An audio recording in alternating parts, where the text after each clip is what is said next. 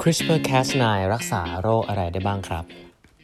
สวัสดีครับ ท่านผู้ฟังทุกท่านยินดีต้อนรับเข้าสู่แปดบรรทัดครึ่งพอดแคสต์สาระดีๆสำหรับคนทำงานที่ไม่ค่อยมีเวลาเช่นคุณครับ อยู่กับผมต้องกวีวุฒิเจ้าของเพจแปดบรรทัดครึ่งครับทางนี้เป็น EP ที่ 789 นะฮะ ที่มาพูดคุยกันนะครับ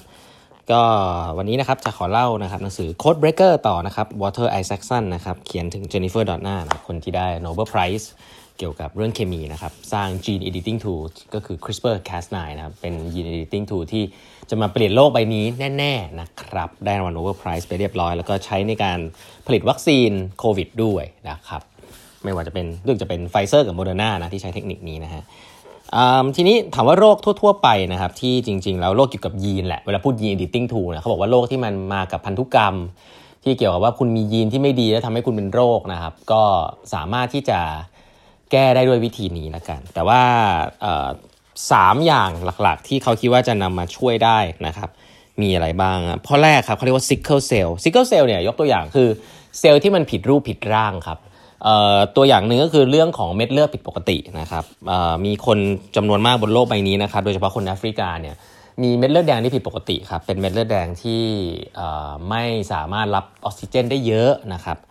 ก็ทำให้มีปัญหาคนก็จะป่วยแล้วก็ตายในอายุยังไม่เยอะมากนะครับอันนี้เนี่ยเป็นความผิดบกพร่องทางยีนชัดเจนนะครับ แล้วก็เขามีการเทสนะครับโดยใช้ CRISPR-Cas9 ฉีดเข้าไปในตัวคนแล้วเรียบร้อยนะฮะแล้วผลก็เป็นที่ค่อนข้างดีทีเดียวนะครับ เดี๋ยวจะกลับมาเล่าให้ฟังว่ามันดีแต่มันมีปัญหาอะไรนะแต่ผลค่อนรับค่อนข้างดีนะครับ โรคที่2นะครับซึ่งมีการพูดคุยกันนะผมคิดว่าอันนี้เป็นเรื่องที่ตื่นเต้นมากๆนะครับก็คือเรื่องของโรคมะเร็งครับโรคมะเร็งเนี่ยจริงๆแล้วมันรู้รู้แล้วว่ามันเป็นเซลล์ที่ผิดปกติที่เกิดขึ้นในร่างกายมนุษย์นะครับในแต่ละช่วงอายุนะครับซึ่งเซลล์ที่ผิดปกติเหล่านั้นเนี่ยสามารถที่จะไปแก้ไขมันได้ครับด้วยเครื่องมือที่ใช้ในการทำ gene editing เหมือนกันนะครับเพราะฉะนั้นการต่อสู้กับโรคมะเร็ง ซึ่งเป็นโรคที่ฆ่าชีวิตคนในโลกนี้มากที่สุดโรคหนึ่งเนี่ย แล้วก็เป็นอะไรที่ยังไม่มียารักษาเนี่ย CRISPR-Cas9 อาจจะช่วยรักษาโรคมะเร็งได้ครับ แล้วก็ถ้ามันทำได้เนี่ยผมคิดว่า การที่มนุษย์จะมีอายุยืนยาวไปเป็นร้อยปีนี้ผมคิดว่าเกิดขึ้นได้แน่ๆนะครับ แล้วก็เรื่องนี้ไม่ได้พูดเล่นนะครับผมเล่าอีกทีหนึ่งถ้าเราบอกว่าอัตราการพัฒนาของไอตัวชิปไมโครชิปที่เกิดขึ้นเนี่ยมันดีขึ้น 2 เท่าทุกปี แล้วมันโอเคมากๆแล้วเนี่ย ตอนนี้เนี่ยอัตราการพัฒนาของไอตัวไอตัว gene editing tool ตัวนี้ที่นำไปใช้กันมากขึ้นเนี่ยพัฒนาเร็วขึ้น ราคาถูกลงเนี่ยปีละ 6 เท่านะฮะไม่ใช่ 2 เท่านะครับเพราะฉะนั้นลองดูว่าเร็วแค่ไหน เพราะฉะนั้นหลาย ๆ ท่านที่ฟังอยู่ตอนนี้ก็อาจจะมีได้มีโอกาสนะครับใช้เครื่องมือตัวนี้ ในการรักษาโรคตอนที่เราอายุเยอะขึ้น ก็เป็นไปได้นะครับจริง ๆ ผมอ่านเล่มนี้ตอนแรกผมก็นึกว่ามันจะเป็นอะไรที่อีกไกลเนาะแต่สุดท้ายตอนนี้ทุกๆคนก็ใช้อยู่แล้วนะครับถ้าเกิดคุณฉีดวัคซีนไฟเซอร์กับโมเดอร์นาเนี่ย ก็เนี่ยใช้รักษาโรคโควิด -19 แล้วก็ทำยังไม่ได้ไม่ได้ใช้รักษาโรคใช้ในการสร้างวัคซีนนะครับ ก็ใช้จริงแล้วนะครับ เพราะฉะนั้นโรคมะเร็งนี่ผมก็เป็นเรื่องที่น่าตื่นเต้นอีกเรื่องหนึ่งอันสุดท้ายเรื่องถัดไปที่เขาพูดกันถึงเยอะมากนะครับ ก็คือเรื่องของออการตาบอดครับ จริง ๆ แล้วเมืองคนเยอะมากในโลกใบนี้นะครับ ที่เกิดมาแล้วตามองไม่เห็นเนี่ย ราะว่าเซลล์รับแสงที่ตาเนี่ยไม่ดีเป็นเรื่องของยีนนะครับไม่ได้เป็นเรื่องของอุบัติเหตุหรืออะไร เรื่องนี้ถ้าเกิด CRISPR-Cas9 ลงไปแก้ได้เนี่ยก็หมายความว่าทำให้คนจากตาบอดกลายเป็นมองเห็นเลยครับ อันนี้ก็ Amazing นะ คือใครจะเชื่อว่าการตัดต่อยีนให้มันดีขึ้น จะทำให้ยีนไม่ดีหายไปแล้วก็อย่างเช่นการตาบอดกลายเป็นตามองเห็นเนี่ยผมว่ามัน Amazing มากนะเออซึ่งถ้าทำได้ก็เช่นเดียวกันครับเขาบอกว่ามันแทนที่จะไปเหมือนกับ procedure ผ่าตัดอะไรให้มันวุ่นวายเนี่ยเขาบอกการที่เรา inject ตัวเนี่ยสารที่มี CRISPR-Cas9 เนี่ยเข้าไปในตาของคนนะครับ เพื่อที่จะไปปรับปรุงยีนตรงนั้นตัดต่อยีนตรงนั้น ให้มันสามารถที่จะรับแสงได้มากขึ้นเนี่ยก็มีการทำกันแล้วนะครับเพราะฉะนั้นก็อีกเรื่องนึงก็คือเรื่องของการตาบอด ซึ่ง CRISPR-Cas9 จะช่วยได้ ในอนาคตเนี่ย โรคมากมายครับที่สามารถที่จะช่วยให้คนหายได้นะครับแล้วก็ป้องกันโรคเหล่านี้ได้ครับ พวกยีนที่ไม่ดี อันอีกอันนึงซึ่งผมคิดว่าจะเป็นอะไรที่เกิดขึ้นแล้วมันจะดีมากๆกับโรคนี้ก็คือโรคอัลไซเมอร์ครับโรคอัลไซเมอร์เนี่ยหลาย ๆ คนเนี่ยอาจจะไม่ได้ใกล้ตัวมา แต่ว่าใครที่มีผู้ป่วยอัลไซเมอร์ที่บ้านจะรู้ว่าเป็นอะไรที่เหนื่อยนะครับ เพราะว่าอัลไซเมอร์คือคนจำความไม่ได้จำไม่ได้ว่าตัวเองทำอะไร เดินออกไปแล้วก็คือเป็นโรคที่คนรอบข้างจะเครียดมากครับเพราะว่าต้องดูแลกันจริงจังแล้วก็เพราะนั้นโรคอัลไซเมอร์ก็เป็นโรคที่สามารถที่จะรักษาได้นะครับหรือป้องกันด้วยวิธีนี้ได้นะครับด้วยการเพราะว่าโรคอัลไซเมอร์เนี่ยเกิดจากเป็น damage DNA นะครับซึ่งก็อย่างที่บอกไปเขากำลังศึกษาเรื่องนี้กันอย่างจริงจังว่ามันก็ช่วยได้นะครับหรือแม้แต่เรื่องของโรคอ้วนนะครับที่แบบอ้วนเขาเรียกว่า bad cholesterol ที่มันแย่ๆเนี่ย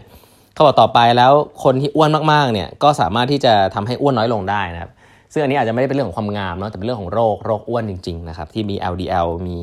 คนที่มี LDL สูง หรือมีคนมียีนที่ทำให้คอเลสเตอรอลสูงเนี่ยทำให้มีโอกาสเป็นโรคหัวใจ ก็สามารถนะครับที่จะใช้ CRISPR-Cas9 ในการรักษาได้ เพราะงั้นเขาบอกว่าใน pipeline เนี่ย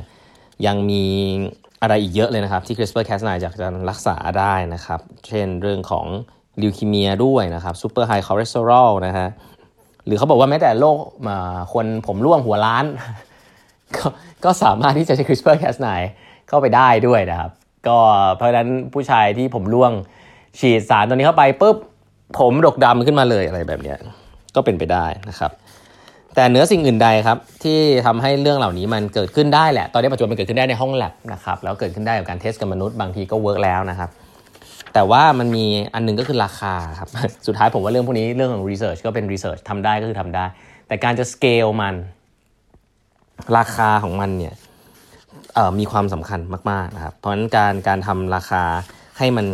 ถูกลงนะครับ เพราะฉะนั้นการจะทำสิ่งนี้ at scale เนี่ย affordability เนี่ยให้มันคน afford ได้ คนทั่วไป afford ได้ เป็นสิ่งที่สำคัญมาก แล้วเป็นก้าวต่อไปของเทคโนโลยีตัวนี้ครับ ซึ่ง เขาบอกจะมันจะทำให้เกิดปัญหาจริงๆนะครับ ถ้าเกิดว่าเราไม่ทำให้สิ่งเหล่านี้มัน afford ได้จากคนทั่วไป มันจะสร้าง gap ช่องว่างระหว่างคนจนกับคนรวยเพิ่มอีกอย่างนึงก็คือว่าคนรวยสามารถจะรักษาโรคได้มากกว่าคนจน แล้วก็เรื่องนี้แหละครับ ก็จะเป็นเรื่องที่ลิงก์กับเรื่องของสวัสดิการแล้วแหละว่าคนคนที่รายได้น้อยจะสามารถปรับปรุงอะไรตัวเองเกี่ยวกับร่างกายตัวเองได้บ้างกลายเป็นว่าคนรวยสามารถจะอีดิทยีนตัวเองให้ไม่เป็นโรคได้อีกนะครับ คนไม่มีตังค์ คนมารายได้น้อยทำไม่ได้อะไรแบบนี้มันจะสามารถที่จะวายเด่นตัวแกลบตัวนี้ใหญ่ขึ้นได้ แล้วก็จะอาจจะเกิดเป็นปัญหาสังคมความเหลื่อมล้ำมาก ๆ ได้ในอนาคตเช่นเดียวกัน เพราะฉะนั้นแล้ว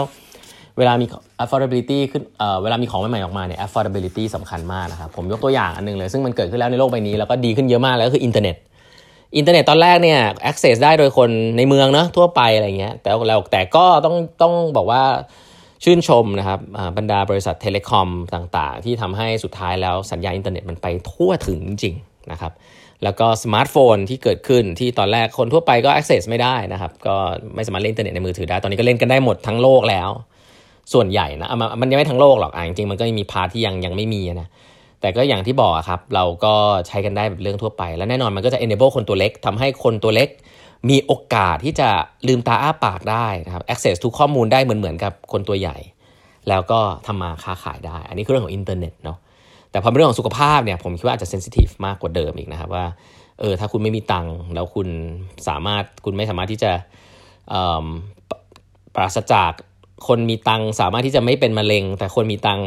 เป็นมะเร็งแล้วรักษาไม่ได้อะไรเงี้ยโอ้โหอันนี้ก็มีปัญหานะครับ ซึ่งปัจจุบันก็เป็นปัญหาอยู่แล้วนะผมว่า แต่ว่าก็ให้เห็นภาพครับว่าเวลาเราทำของใหม่ขึ้นมาเนี่ยทำได้ในห้องแลบทำได้ในการเทสแต่การทำให้มันคนทุกคน access ได้ด้วยราคาที่เหมาะสมเนี่ยอาจจะต้องมีภาครัฐมาช่วยหรือเปล่าหรืออะไรเงี้ยเป็นสิ่งสำคัญมาก ๆ นะครับ เรื่อง policy ก็อันนี้ก็ฝากไว้นะครับ ว่าเรื่องนี้ยังสามารถที่จะพัฒนาได้อีกเยอะนะครับ แล้วก็เกี่ยวข้องกับตัวเราทุกคนนะฮะ วันนี้เวลาหมดแล้วนะครับ ฝากกด subscribe แปมทัดครึ่ง podcast พอดนะฮะใน podcast ใน YouTube ของแปมทัดครึ่งนะครับ แล้วก็ Line โอเอของแปมทัดครึ่งนะครับ เครื่องหมายแอด แล้วก็ e i g h half ครับ e i g h t h a l f นะฮะ มารับข่าวสารเรื่องราวดีๆ มากมายของแปมทัดครึ่งได้นะครับ แล้วพบกันใหม่วันพรุ่งนี้ครับ สวัสดีครับ